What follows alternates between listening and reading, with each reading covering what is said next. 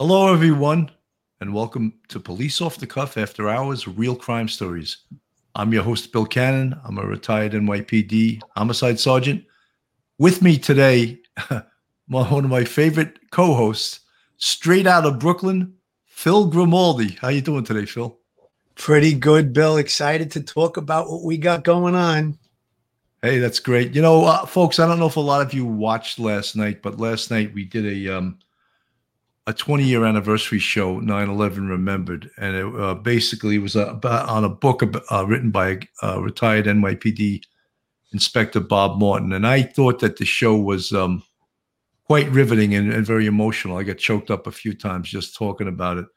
Um, and I I talked to Philly about it, and he watched it. And when we sh- showed a little clip from one of the towers coming down. It just you got that same feeling that you got almost 20 years ago in your pit of your stomach. Phil, uh, what you want to comment about that? I know you're a responder also. Wow. All I could say is wow. It it just you know, you try to put it out of your mind and it just all came rushing back and you get that knot in your stomach. And I can remember on the morning of I was actually home when the when the planes hit, but I got down there a little bit after the collapse, and uh, that feeling, like you said, Bill, that knot in your stomach. You you said it when you were uh, when you were showing that video, and even that, I mean, it just uh, it all comes run, coming back to you. I mean, I could just looking at that picture, I could smell what we would smell down there. There was just a certain smell in the air.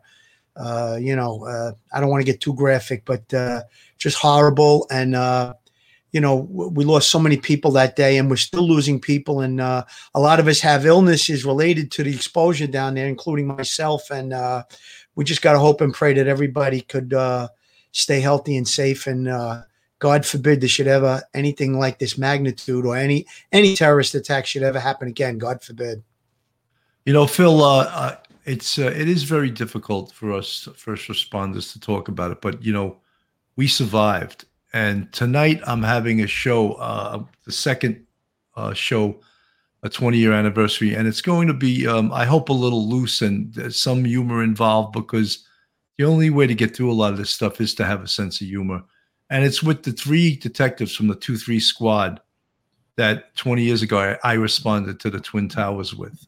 And it's, thank God, all of us are alive. And we're going to tell a little bit about our experiences that day. And one of the things that I noticed um, 20 years later, and it's they tried to do it earlier. A lot of politicians don't like that to memorialize this day, and they're trying to stop the celebrations. They tried to stop it totally last year. The uh, remember they did the lights, and they tried to stop them from doing it, from Cuomo, the governor, to the mayor, and they blamed it on COVID. I don't know what their excuse is this year, but they're not allowing first responders to go to the ceremonies. Just families of people who were lost in the attacks. And I don't know what that purpose of that is because I think we should be allowed to memorialize it and be allowed to go to the site since we were part of it. Thoughts? Hundred percent, Bill. I mean, it's terrible that it, it gets politicized. Um, you know, right from the beginning, when when the towers were knocked down, I and a lot of uh, other guys that I worked with, we all wanted to see the city skyline back to the way it was. I said, put the towers up, even if you got to leave them empty. You cannot allow these scumbag terrorists to change our landscape. And then it got politicized, and they did what they did, and it's very beautiful down there. I haven't been down to the museum yet. I haven't been down to the uh, to the reflecting pool yet. I just haven't felt that I, I wanted to put myself in that position to bring all that emotion back up. I will sometime in the future, but I think it's terrible that uh, that they're not allowing first responders to get down there on the 20th anniversary. And and it's always politics and these politicians and people who have no idea of what went on down there are going to make these decisions. Terrible, disgusting. And uh, we need to honor these heroes and the people that were lost. And uh, if people are going to feel solace and comfort that we're down at ground zero and toiled on the pile for a year or six months or even a day, and if that's what's going to bring them comfort, comfort, they should be allowed to do it. Yeah, one hundred percent. You know, and I, I just wanted to say that it does help people to be to be able to memorialize this event event that happened uh, twenty years ago. And the, the, sad thing is that politicians who had no part in this, uh, they want to insert themselves into it, and I just wish they would stay away. I think many of the families voted to tell Biden to stay away because they won't allow the Saudi government to come clean with what they knew about the attacks prior. I mean, I don't want to get too political in this, but uh, it's it's sort of a shame because it it's I've been to the uh, the memorial several times. I brought my class when I was teaching college, and it was tough. It was tough to walk through there, and uh, you know, my class, even a lot of the couple of the kids had family members that were lost, and they were they were all in tears looking at the memorial. So it's a very powerful thing. And anyway, tonight at 8 p.m myself and three detectives from the 2 3 squad are just going to sort of memorialize it and reminisce what our um, experience was going down there on that day. So, can I just say one thing? Um, you, sure. you, touched on there's a lo- lawsuit that's been going through the federal court system to get Saudi Arabia to uh, turn over documents. Actually, they, they, did get they were successful in some of it, but the United States government, the FBI, Homeland Security, uh, the intelligence, the CIA, they're holding back on information. And this is why Biden was asked not to come to the ceremonies on 9 11. And uh, anybody that's listening, if you can make calls or put pressure on uh, your local, uh, you know, government officials, that would be greatly appreciated. And call for the United States government to release any and all pertinent information regarding the uh, Saudi Arabian government with relation to the 9 11 attacks. 100%. All right. Having said that, now, Wednesday night uh, at 9 p.m., we have like this. This is actually his third time on the show. And uh, there he is, Joe Pistone, AKA Donnie Brasco, uh, the most famous FBI undercover in the history of the FBI. Unbelievable guy. And he's going to come on the show, but he's going to be accompanied by uh, an NYPD hero uh, by the name of Tommy Dades, who happened to be a um, a mafia expert. There he is. And Tommy Dades wasn't only uh, an organized crime expert, but a first grade detective. And he he volunteered his time. He was a boxer. He fought heavyweight for the PBA boxing team, and he gave years of his time to train kids in the hood how to box.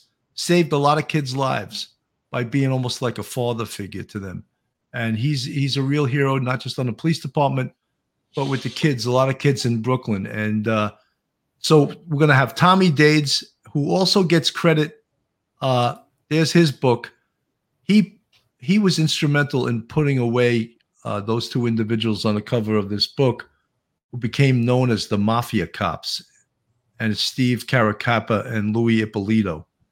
And they had actually retired from the NYPD and they had been they had done hits for the mafia for Gaspipe Casso, who was their connection, and they had retired and moved to Las Vegas.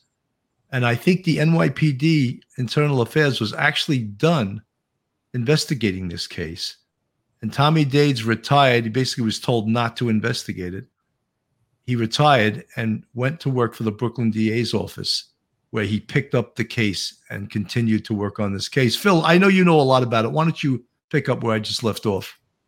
Okay, first I want to say Joe Pistone, uh, Bill, you hit it right on the head. He was probably one of the most successful undercovers in the history of the FBI, but he was also, I think, any law enforcement agency in the United States. The guy was undercover six years. He played the role of a mafia uh, associate. Uh, he he he did it without being blown his cover. There's so many different twists in the stories where he was spotted by a U.S. attorney in an airport, and he he just right away just handled it. Where he he uh, he actually slugged the guy, and and uh, the guy who he was with, I think it was Sonny Black. He why'd you do that? He said the guy grabbed my ass or something. So he was so good at what he did. I mean, his his story is riveting. Uh, we only scratched the surface when we had him on the last two times, uh, but along with him, Tommy Dades. Now I'm personal friends with Tommy. I worked with Tommy. We worked together in the in the squad, and we also worked together in the intelligence division. But when it comes down to this uh, mob cop stuff, I mean, these guys sold their shields to the mob. There's nothing worse, no, no, more of a betrayal that could be done. And I'm so proud to have won that detective shield. And these two scumbags uh, sold their shields and they went out and they did contract murders for the mafia. Nothing worse. The worst betrayal, the worst um, uh, uh, corruption scandal in NYPD history. Uh, and Tommy, along with Joe Ponzi and you know, other members of law enforcement. Uh, Mike Vecchione was the uh, one of the prosecutors from the Brooklyn DA's office. Joe was a, a bureau chief investigator for the DA's office. Uh, Joe was instrumental that he got Bert Kaplan to flip and uh, on these two guys, and uh, it's just a tremendous case. There's uh, there's been uh, several times where they've been trying to get a motion picture, but it's just such a big story they can't get it on a motion picture. They're hoping to get maybe a series done on it just to tell the story. I mean, there's so many twists and turns with that. And Tommy, uh, you, you talked about him. He retired uh, in the early 2000s, went to work for the DA's office. Then he retired from there. Uh, a couple of years ago, I can't get too much into detail. A couple of years ago, Tommy and I were talking. He was uh, contacted by a, a, former informant, and he was asking me about a homicide that occurred uh, in and around the 60 precinct area where I was a detective in the squad in the 90s. It was actually, they thought it was over in the 6 2, which was the next precinct over. And uh, when he started telling me the details, I said, Tommy, that was my homicide. And uh, there's still things being done on that case. I mean, for the last two years, we've been talking with the cold case squad, and there's uh, good reason to believe they might be uh, involved in that case. And uh, it was, uh, I think they were charged with eight or nine, but there was there was rumor to be more than that, more, more murders that they committed. So uh, Tommy, even from retirement, uh, he got information from an informant, and we passed it on. And and you know, we were working closely with with the cold case squad to possibly uh, you know bring charges on that case. So we'll see what happens with that. But it's going to be a riveting show. Uh, Tommy is just he's like an encyclopedia with mob stuff. He grew up in, in Brooklyn and he knew a lot of guys growing up. And then he uh, he went on to the police force and he was in narcotics for a while. He was an undercover. And then when he got into the detective bureau, he went into the uh, detective squad. He just applied what he knew from the street uh, to start start targeting uh, different organized crime guys, and it just mushroomed into his whole career became all about organized crime. He's he's a he's a real organized crime expert in Brooklyn, New York, for sure. You know, Phil, one of the amazing things I've I've maybe known Tommy Dades now for I don't know six or eight months, and the only time I've ever met him has been on this show, and he's been on the show like three times. But I feel like I've known him for years. Yeah, you know, because yeah we clicked. We just we immediately liked each other, you know. And I, and I know that. Well, look, I had a lot of good people vouch for me that you know told Tommy Day he's a good guy. He's a retired retired homicide sergeant. So, you know, if I didn't turn out good, they would have got whacked. You know. well, I think so, you know the reason you guys probably clicked is Tommy was always a very proactive cop detective. You were the same way. Uh, so I think it was easy to click with him. And and when you talk to somebody that's got integrity and got a great reputation like yourself, it's easy to get along with them. You know. Yeah, that's great. You know, and I and I just I'm ex- actually excited for the show uh, Wednesday night because we've had Joe Pistone on three. This is his third time. He's been on twice. Right. He was on once by himself and once with his friend Bob Starkman, who's mm. a retired uh, customs enforcer enforcement agent and also a, a Hall of Fame college basketball coach. So two yeah. am- amazing guys, and they're like two peas in a pod. They're they're best friends, you know. So they're always hanging out with each other. And so he came on twice, and we haven't even scratched the surface of his knowledge and of the story because, folks, if you just saw the the movie Donnie Brasco, believe me, the book tells the, a story that is ten times more detailed than the movie. I like the movie, don't get me wrong, but to, to understand what Joe Pistone, aka Donnie Brasco, actually did with his six years undercover was it was just it's just incredible. And then on the same card, to have mob expert NYPD first grade detective uh, Tommy Dades, it's it's I'm excited about it. Absolutely, and I think you make a great point, Bill. When you when you talk about a, a, a, motion picture, a Hollywood motion picture, dramatizing a story, there's always different things done for you know dramatic reasons, and and you know they change things and this and that. Like for for instance, one of the things we know for certain was the the the person who Al Pacino played in the movie at the end, he takes off his rings and stuff, and he goes knowing that he's getting called in by the mob, and he's he knows he's going to get killed, and he goes, and that wasn't actually Lefty; it was actually Sonny Black. Switch the character for uh, dramatic reasons. And always when there's a book, a book is much more detailed and gives a lot more uh, insight into what actually happened. But the movie was great. I mean, it was fantastic. I mean, big names in the movie. And uh, if you didn't see it, there's the homework, people. Look at the the movie if you can before the show. You can look at old episodes of uh, Police Off the Cuff where Donnie Brasco was on, as well as Tommy Dades. I was on the the show with you, Bill, when we had uh, uh, Donnie and and Stockman, Bob Stockman, the customer guy. Right. I thought that was That's a great right. show as well. So so yeah, you could even if you just go through it and listen to a couple of things, it'll give you a good uh, idea of. Uh, what went on and uh, this is going to be a, a really good show i'm sure of it and whatever time we do it in if it's an hour if it's a little more whatever it is it's still not going to encompass the whole story of tommy and joe and and and they, by the way they know each other they, they've become friendly over the years from uh, different uh, interactions in law enforcement uh, ty- uh, um, subjects and stuff so uh, but i think this is one of the first times they're going to be together on a podcast and talking about all the stuff uh, organized crime related. You know, it should be great. Should be great. Scott Inquirer says, Bill, oh, pretty please do not give the ending of the books. Uh, we won't do that. I, I think it's sort of known, but no, we won't give away the endings. But what what it's really going to be is is little vignettes of, of stories. They're going to both be telling like amazing, amazing stories. And, you know, they speak the same language. And obviously, even when uh, Joe Pistone came on our show, we're all cops, we're all law enforcement. So of course he felt a kinship with us that he doesn't always get when he gets interviewed on YouTube. And he's done uh, some, I mean, some of the interviews he's done on YouTube, a couple of them have like over 10 million, 10 million views. And I'm like, oh my God. You know, I, I if I got numbers like that, I'd retire, you know, but uh yeah, 10, 10 million views. So he's obviously a really, really interesting guy. And, and when you follow his his career in the FBI. You know, he I think he started out, he got a college degree, he was in the army for a while, and he taught he taught high school, I think, for a while. Or, or I know he taught for a while. And then he went on the FBI and he had a lot of experience like driving trucks and working heavy equipment.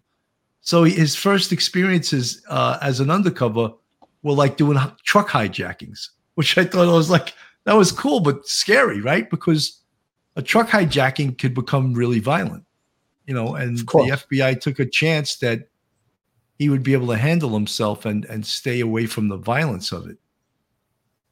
you know uh think about it. Just living that life you know you're not you're not an fbi agent when he goes undercover. He's not a law enforcement officer. He's a thug in the street so to speak. He's a he's a street guy. I mean uh, that's what you have to become. And you have to react to things there's situations that happen in the street when you're around these guys and you have to be able to react to it correctly that it's not going to raise an eyebrow and say geez you know i said this or that or this happened or that happened and he reacted that way he had to react the way a guy in the street, a guy in the life, so to speak, would react. And I think that that was uh, probably uh, very difficult for him to hone skills to do that.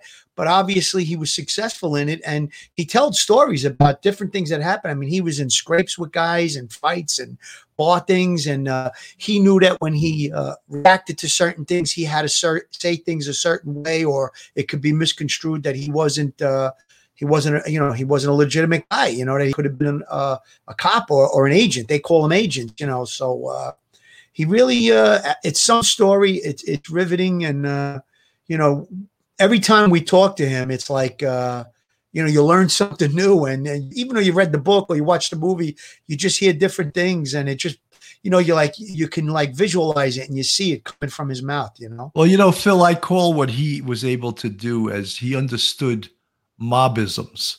Like, for Yep. example, you couldn't disrespect a made guy, and if a if a made guy hit you, you couldn't hit him back. I mean, all those crazy things that were the rules, you know, Yep. or or as um, Sammy the Bull on his podcast, he puts it, that's Cosa Nostra. You know, that's uh, that's our thing. It, it- it's true. It's true. I, I grew up in Gravesend, Brooklyn, and uh, there was just, I, I, I you know, I, I grew up in the '60s and '70s, and there was just mobsters ingratiated into the neighborhood. That was like, you know, mobster central Avenue, where I grew up. Anyways, you knew these things from you know hearing all. Like as a teenager, I knew you know you can't you can't hit a mob guy uh, if if a guy's a made guy and you hit him, that's that's a death sentence. And so many things you couldn't mess around with a guy's wife or girlfriend, and all these different rules that they had. And the funny thing is, there's parallels between uh, the military, law enforcement, and the mob. I mean, they they had rules, and if you broke the rules, you were going to suffer consequences. You know, and uh, you know they had a code, we had a code, and I don't want to say that you know their code and our code were exactly alike. Obviously, they weren't. I mean, we go into retirement, they go into the cemetery on on their retirement. they don't have a reti- they don't have a retirement plan. You know, they like we have. Anyway, folks, yeah, you know, if you're not subscribed to Police Off the Cuff, please do so. Go onto YouTube, hit the subscribe button, give a thumbs up, ring the bell. Uh, you can follow us on Facebook. We have a website which soon we're getting merchandise on. You can visit our website, policeoffthecuff.com. Uh, and as I said, if you're not subscribed, please do so. I see a lot of people when we do these early shows from South Africa, from uh, UK, uh, Ireland, from all over the world, and we're, we're so happy to uh, so happy to have you guys. If you're from uh, overseas, put a one put a one in the chat. I'd love to see quickly who is here from from overseas.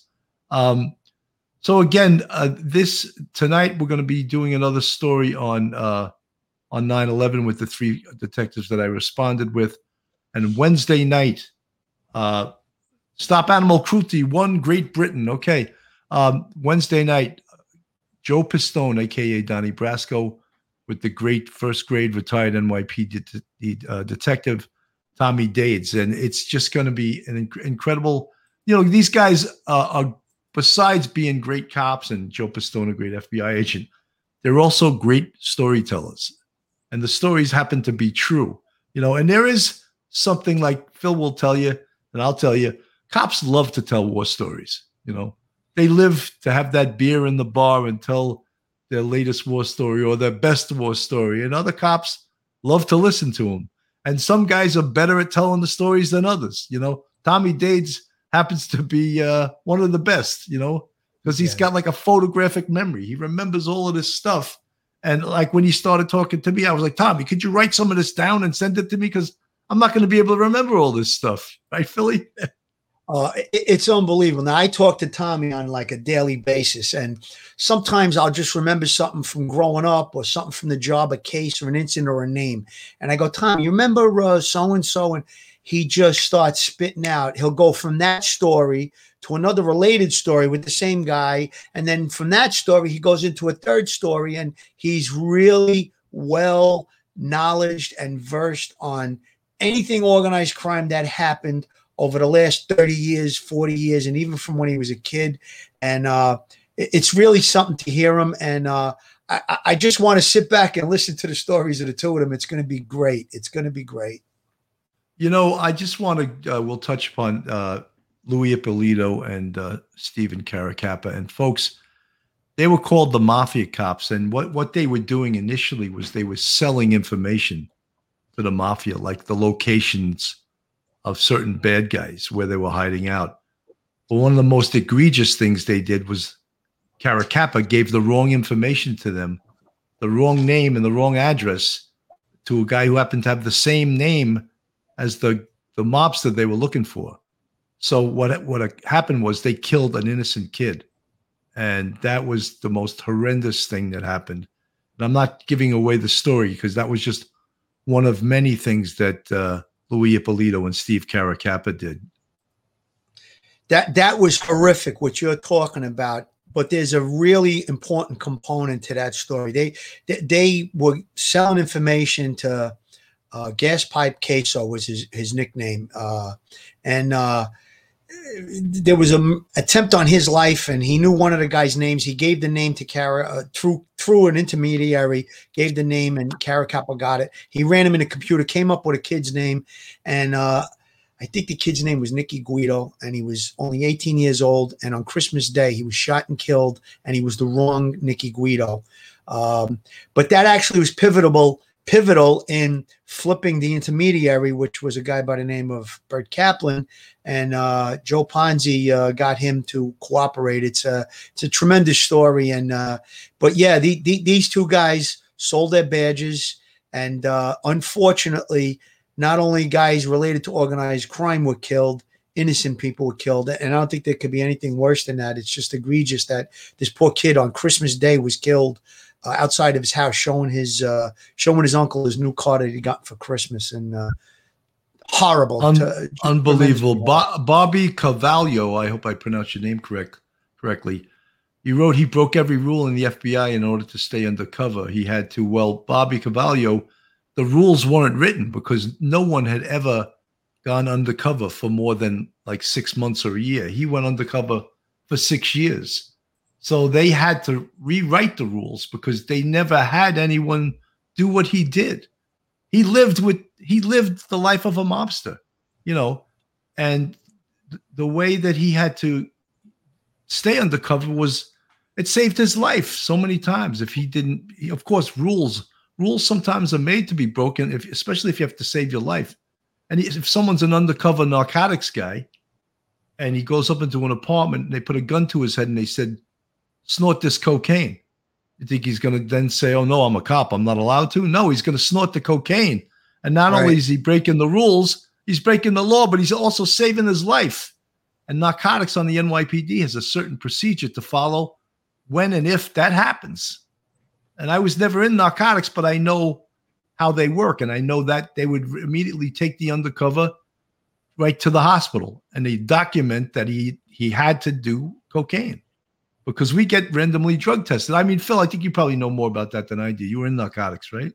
No, I, I was never in narcotics, but I do know. Uh, obviously, I, don't want to say too much about it. But if a person is is got a gun to their head and they got to save their life, and they also got to uh, protect the integrity of the investigation, which is obviously the goal, and they do have to ingest a you know an illegal substance then it's documented like they like you said they're brought to the hospital. They're actually kept in the hospital if they could do it without being discovered till they're actually not uh, intoxicated anymore. And then there's different notifications made to the medical division and stuff like that. And they obviously documented and it can't be used to say you know this guy in a random drug test is uh, in violation of our policy and fire the guy you know they documented so but going back to, to donnie brasco if he's in a situation where he's got to do something that you know they have a parameter of rules that he can do and obviously he can't engage in killing anybody or anything like that but you know he's got he's got uh parameters he has to live up to and if he breaks those parameters and and you know if to save the integrity of the investigation the goal is to you know bring down an organized crime family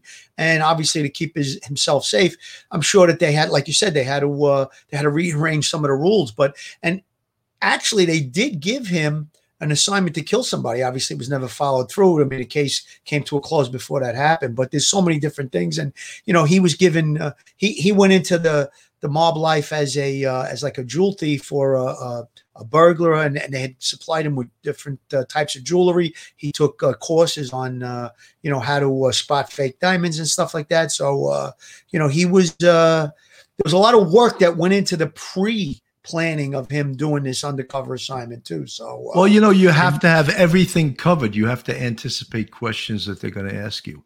For example, uh, Donnie Brasco, you married? You got a girlfriend? He had that cover all set because he knew he was going right. to be asked that. Yeah, I got a girlfriend in California, but we just see each other once in a while. It's not that we don't live together or anything. So that well, was convenient. They want to test you, they they put something that's fugazi, like remember from the movie for yeah, it's fugazi. They put a fake diamond in front of him. Say, yeah, Donnie, you know about jewels. What is this worth? And he he threw it back. He's, this is a piece of garbage. It's fugazi, you know. So that could have been a test, you know, to see who he is and if he really is who he says he is, or if he knows what he's talking about. One one hundred percent. That was uh, uh, his earliest test. Phil, I'm gonna take a little uh, commercial break. You want to do the first one? Sure. Are you tired of the same old surroundings? Are you looking to relocate? Or are you just in need of a real estate agent in Myrtle Beach, South Carolina area? Well, Carol Waters is your girl. Her and her husband, Rob Mahan, who's a retired member of the NYPD and the New York Fire Department, are both million dollar sales agents in that area. Carol and her husband, Rob, can be reached at 914 261 6681. That's 914 261 6681. Or you can email her at carolwatersseldsmb at gmail.com. That's carolwatersseldsmb at gmail.com. Joe Murray, a very uh, frequent guest on the Police Off the Cuff show. Have you found yourself in a jam or are you in need of legal counsel in the New York area? Do you need a victim's advocate? Well, Joe Murray is your man. He's not only an experienced attorney, a trial attorney, he's also a retired 15 year member of the NYPD. He knows both sides of the fence. His website is jmurray law.com. That's jmurray law.com. His telephone number is 646 838 1702, or his email is joe at jmurray law.com. That's joe at jmurray law.com. He's obviously been on the show and he's a great attorney, and you can see by his uh, previous appearances on the show.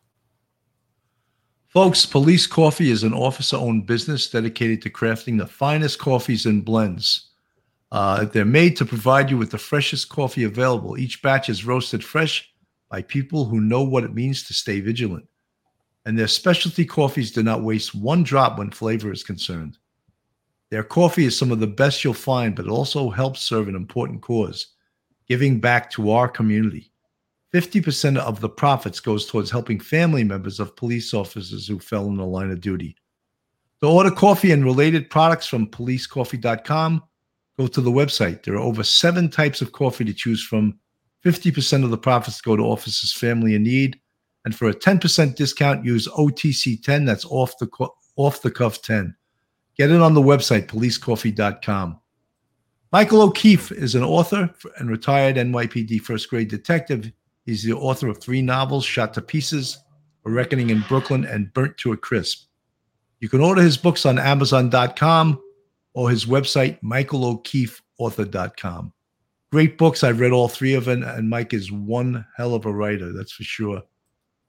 So, uh, I'm again, I I, I don't want to give away too much um, uh, about what we're going to talk about Wednesday night because we don't specifically know because Tommy Dades and Joe Pistone they could they could take this in any direction they want, you know. But Joe Pistone in in his life after the FBI, besides writing books and uh, consulting on movies, he teaches how to be an undercover, which is not an easy thing to do. And the closest Phil that you and I have ever been to undercover work is um, being an anti-crime, and which is totally different. You want you're in plain clothes, and, and you know when I talk about anti-crime, it's now a thing of the past the NYPD yeah. doesn't have anti-crime anymore, but I took great pride in working anti-crime, both as a police officer and as a sergeant. And to me, it was a um, I loved anti-crime, and it was there was a way to work anti-crime that was passed down from other great cops to the next generation of cops, and unfortunately, that's gone now. You know, but you know what I'm saying about being an undercover anti-crime, Phil? absolutely. I mean, anti-crime for people that don't know in the NYPD, they would you would you would work in plain clothes and you would try to uh, interject yourself into the neighborhood where you worked.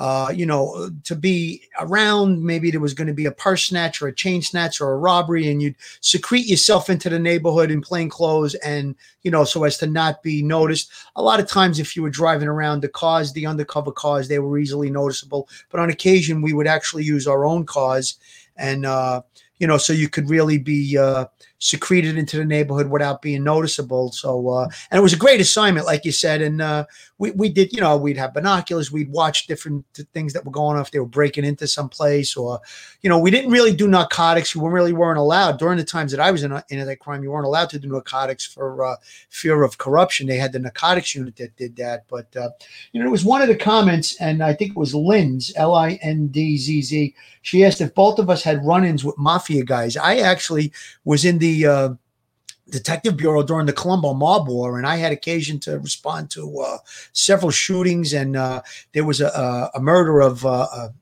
well-known organized crime guy by the name of Nicky Black. Uh, he was gunned down in the streets, and uh, responded to that. And yeah, I actually had one of the shootings uh, that uh, took place during the Colombo Mob War. Uh, we responded to Coney Island, a guy who was shot, and he was the son of a uh, uh, a made guy, and obviously they didn't tell us too much. And uh, we actually had to go to the made guy social club and try and interview him, and he was real pleasant. You know, they had they had a, a, deep respect for law enforcement. Believe it or not, not all of these guys were you know nasty to the cops. He said, "Listen, guys, I understand where you're coming from. I know you got to do your job, but you know I'm not going to tell you anything, and I'm sorry." to, you know, I don't want to be disrespectful. Would you like to come into the club and have a cup of coffee, or a little something to eat? You know, real respectful. And and uh, so that was the interactions that I had. Um, not all of them were like that. Some of them, you know, got a little stupid, and you'd have to get tough with them. And uh, you know, Dades, uh, I'm sure we'll talk about that. And uh, but then there was another comment I saw that. Um, about how Donnie Brasco was only home a, a, few number of times. I think it was like five or six times, right, Bill, in the whole six years. No, uh, it, no, he uh, about five or six times a year. So in the six years, he said that he got home under 40 times. Wow. Actually I mean, see that, his family. That, that's so, just uh, yeah. And he had three, three uh, young girls and he didn't get to go to their sports. He didn't get to see them grow up. He, in essence, missed six years of their life, which I would think would be the most difficult thing to do, uh, to not see your family. I know, Philly, you got young girls, right? And uh, how tough would it be for you not to be in their life for six years?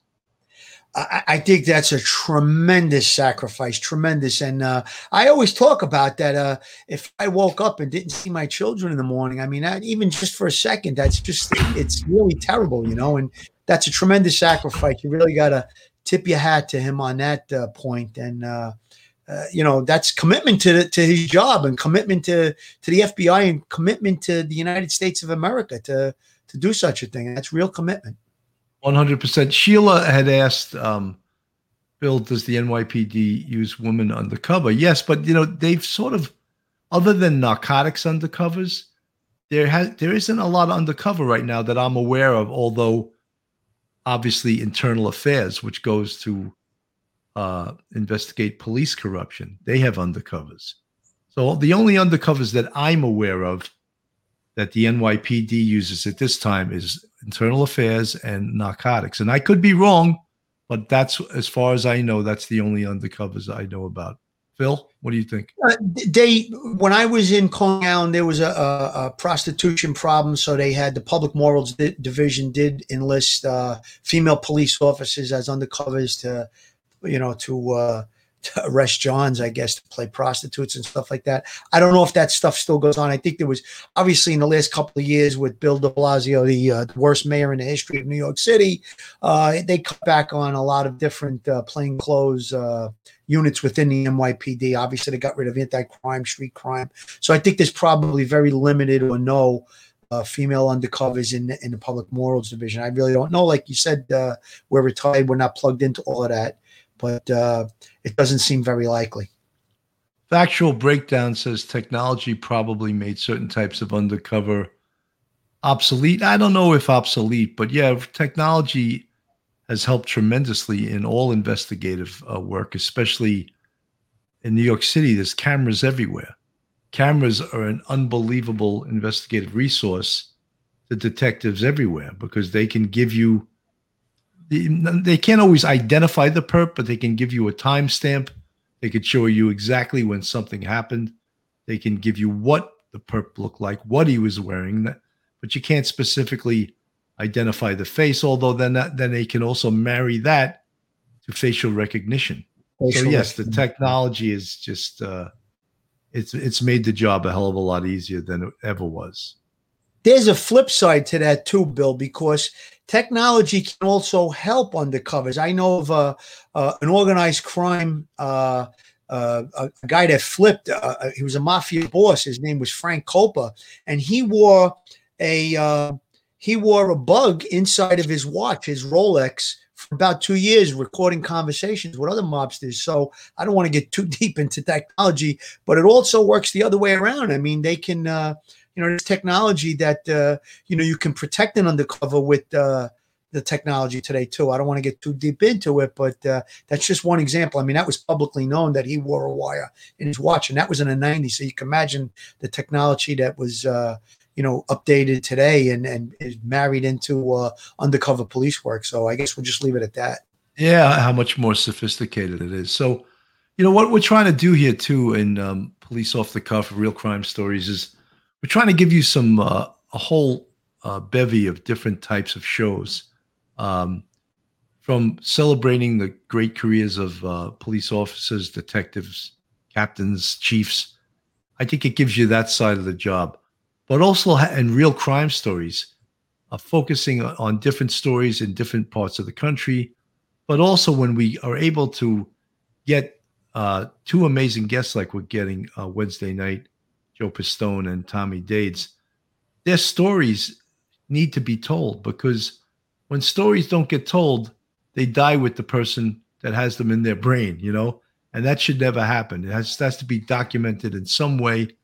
And we, when we first started Police Off the Cuff, we thought that it's a great thing to document the careers of amazing detectives, police officers, you know, and the only way to document it is to have them tell their story, and you ask them questions, and or else these stories, like you know, I always bring up Mikey Heinrichs one of the most highly decorated detectives in the NYPD history. 212, 212 medals, two combat crosses, two medals of valor. Wow. If you had two combat crosses and two medals of valor right now, they would put you out to pasture right away. They would not probably if you had two combat crosses, they wouldn't put let you go out on the street again. You know, because it's just for the police to, you know, public relations. They're like, oh, this guy killed two people, you know. You, you, you, know, thing. Bill, that, that that you just talked about. I don't mean to interrupt you, but Mikey Heinrichs, uh, those four medals, those are some of the highest medals that you can earn in the NYPD without being killed. So uh, he he was really. Uh, I worked with Mike on a couple of cases. He was in the homicide squad, and uh, I had. The, the great experience to work hand in hand with him on some cases over the years. We are in the detective bureau at the same time and stuff. And uh, great guy. And uh, yeah, I mean, two combat crosses, uh, uh, the other ones, two uh, honorable mentions, and and whatever it was. I mean, fantastic, fantastic uh, detective and a real NYPD hero. One hundred percent. You know, Philly, we're coming up on forty-five minutes. I just wanted to sort of, uh, you know, give a sort of an overview of what gonna, we're going to be doing Wednesday night and the show that I have tonight uh, with the three detectives that I responded to uh, 9/11 with. Uh, someone, oh, Stacy J. I wanted to answer your question. Is the mafia still going today? Yes, but they're they're very much weakened uh, because of people like Joe Pistone. And one of the biggest things that weakened the mafia was something called the RICO statute. Uh, statute, and that's not a guy from Spanish Harlem. RICO is uh, racketeering, influence, corrupt organizations, and they use that law to just put people away for for almost ever.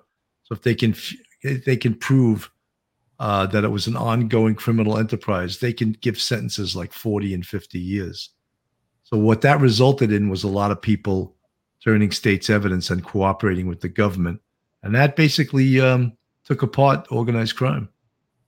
Yeah, I, uh, the RICO statute obviously uh, was applied in uh, the world of organized crime, but it's also been in uh, drug cartels, drug gangs, and stuff like that. That the RICO statute, like you said, it, it, it's a, a, continuing criminal enterprise, so to speak. The, the the theory is is that if if I'm doing something and you're doing something, and we together commit the same crime to give money to uh, somebody higher up, and generally that's how it works. And you all you have to do is prove those uh, those uh, those uh, uh, different things in the criminal investigation, but the sentencings are almost doubled. So somebody that would have got 15 or 20 years is now getting 40 years, and it kind of uh, squeezes them to uh, to cooperate and give information, and it's been very successful. The mob has been on and off on the run over the years, but it's still very much alive. It's just uh, it's a whole different world today, and Tommy will Tommy Dades will probably get into that on our, our show tomorrow night. And uh, Joe, I'm sure, has a lot of input on that too. But yeah, I think that the two people we have on, Joe Pistone put a super hurting on organized crime, what he did. And Tommy Dades also uh, had a hand in uh, putting a, a hurting on, uh, you know, along with many other investigators, detectives, DEA agents, FBI, and uh, and then the mob cops. I mean, you know, we're to have these are superstars in law enforcement we're having tomorrow night, Bill. They're superstars, hundred percent. Yeah, no, it's uh, I'm I'm really looking forward to it. Um, Tommy Dades once said to me, I said, "How's the mafia now?" He goes, "They can't even get a reservation at a restaurant." and I said, uh, "I said I don't know if it's uh, that bad," but he said, "Yeah, it is because of the work of a lot of these great uh, FBI agents and detectives, and of course the RICO statute, which uh, probably you know." I remember when we did all those mob ter- uh, terminology, and they said what was the golden age of the mafia? And the answer was the days before RICO. Yeah. Because yep. they didn't have that crazy, crazy yeah. law to put people away for uh you know. You know, Bill, th- there's uh, there's a lot of things to be said about the mob. I mean, I I always kind of tag it as mobsters, muscle, and misfits because there was the real mobsters. There was the guys that were the muscle you know, the killers, the guys that broke legs. And then there was these guys that hung, hung around and degenerate gamblers, and they were kind of like misfits, you know. So I guess that's a way to put it. And maybe the misfits couldn't get a, a, a reservation in a restaurant, but uh, the top notch guys, oh, they they could they could get their reservations done. I mean, it's different today. It's it's changed, but uh, you know, and we, we have some uh, we're working on some other guests to try and give the other side of the coin too. Uh, you want to talk about that, Bill? Yeah, well, you know, we're always looking to have some really interesting guests, and I, am always working on getting some amazing guests. And the best way to get amazing guests is to know amazing people because they can hook you up with who their friends are. And we're working on one of the biggest um, uh, mafia guys to come on the show. And I don't want to give his name right now, but if it if it happens, if we, we get a commitment, I'm going to let everyone know. And then I'm also trying to get a, a very famous actor to come on who's involved in a lot of the mafia movies and stuff. And again, I don't want to drop his name because until he gives me a commitment. And I had a, you know, a commitment via text message, but till the person commits to a date, I'm not going to use their name. But we're trying to bring really interesting guests and shows. Uh someone's people are guessing in the chat, but I'm not gonna I'm not gonna give it up no, we can't. We can't give it up until it's uh, a hundred percent hard commitment that uh, we're going to do the show. But uh, I think everybody will uh, recognize who we're talking about. There's a couple of things we're working on, and I think it's going to give a good perspective. Listen, we're in law enforcement. We were on the other side of the fence that these people were on, and we don't, uh, you know, we don't support what they did or anything like that. But uh, publicly, it would be great to get the other side, the perspective. You're going to hear, just like when we have Joe Murray on the show and he talks about, you know, defending a, a guy that may have committed a heinous crime. It's good to get the other side on uh, the, the, you know, the organized crime uh, uh you know trend that goes on in the country over the last 30 40 50 years. So we're going to have some interesting guests and uh, i don't think there's anything wrong with listening to what they have to say and it's going to be insightful and uh, it's just another perspective you know and uh, and going back to the summer wells case that we were on if something develops with that i'm sure we'll do more stuff on that and we're going to stay plugged into all the uh, current cases information uh, you know things that would be uh, interesting to the listeners and we're here. We're doing the job. We're doing the police off the cuff after hours crime stories. you know, Philly. I just wanted to say that we. I'm not. We're not going to do anything on the Summer Wells case unless there's new information. I, we can't just That's keep repeating the same stuff and from yeah. a different angle or from a different perspective. If there's new information, we will gladly go up on that case. Uh, it's a very interesting case. I have my theories in regards to that case. But unless there's new information, we're not going to just repeat the same stuff. So, because I think it's, uh, I know it's sort of patronizing to the people that are listening. So, it's beating a dead horse. If there's developments, yes. obviously we'll jump right on it. But uh, I think that we uh, we gave a really good over all the shows we did on it. We gave a really good perspective on our our thoughts. We were challenged on some things. We answered it, and uh, you know we're not going to change our opinions. And uh, it is what it is. You know, like you said, if there's further developments will be on it.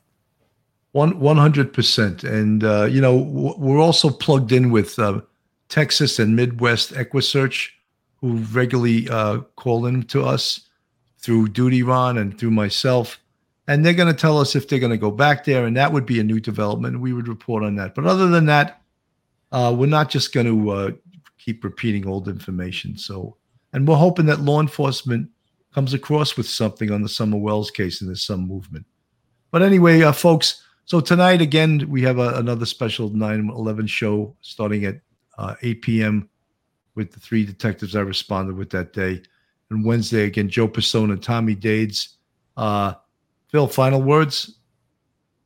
Final words. I want to give a plug. I did a podcast for Mike Cologne, uh, Mike in New Haven, and sees audio. It aired Thursday and Friday. Anybody that wants to see an interesting uh, podcast, I talk a little bit about my career and the things that I did. Uh, I thought it was a pretty interesting show, and uh, we'll give some props out to uh, Mike. Uh, tomorrow night show, looking forward to it. We talked about uh, all the different areas we're going to touch on with the two superstars in law enforcement related to organized crime. It's going to be riveting. Uh, and we talked about the uh, upcoming things that we're working on. Fingers crossed, we'll get some more interesting guests, maybe people from the other side of the other side of the tracks, as they say. And uh, looking forward to it, Bill. All right, great. I'm Bill Cannon on behalf of Police Off the Cuff uh, real crime stories for myself and Phil Grimaldi. Good night, everyone. Thanks for watching. Stay safe, everybody.